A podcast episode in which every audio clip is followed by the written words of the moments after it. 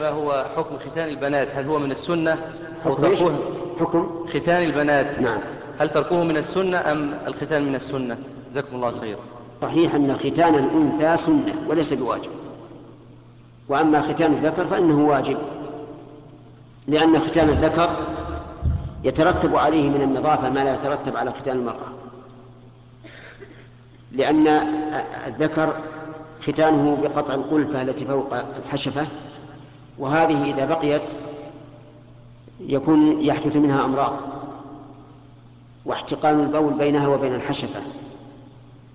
وهذا يؤدي إلى تلوث الإنسان بالبول وإلى مفاسد كثيرة. حتى عند الزواج إذا تزوج الواحد من هؤلاء يجد صعوبة عظيمة عند الجماع له ولزوجته. فكان لا شك أن ختان الرجال الذكور واجب. وأما الإناث فالصحيح أنه سنة وليس بواجب.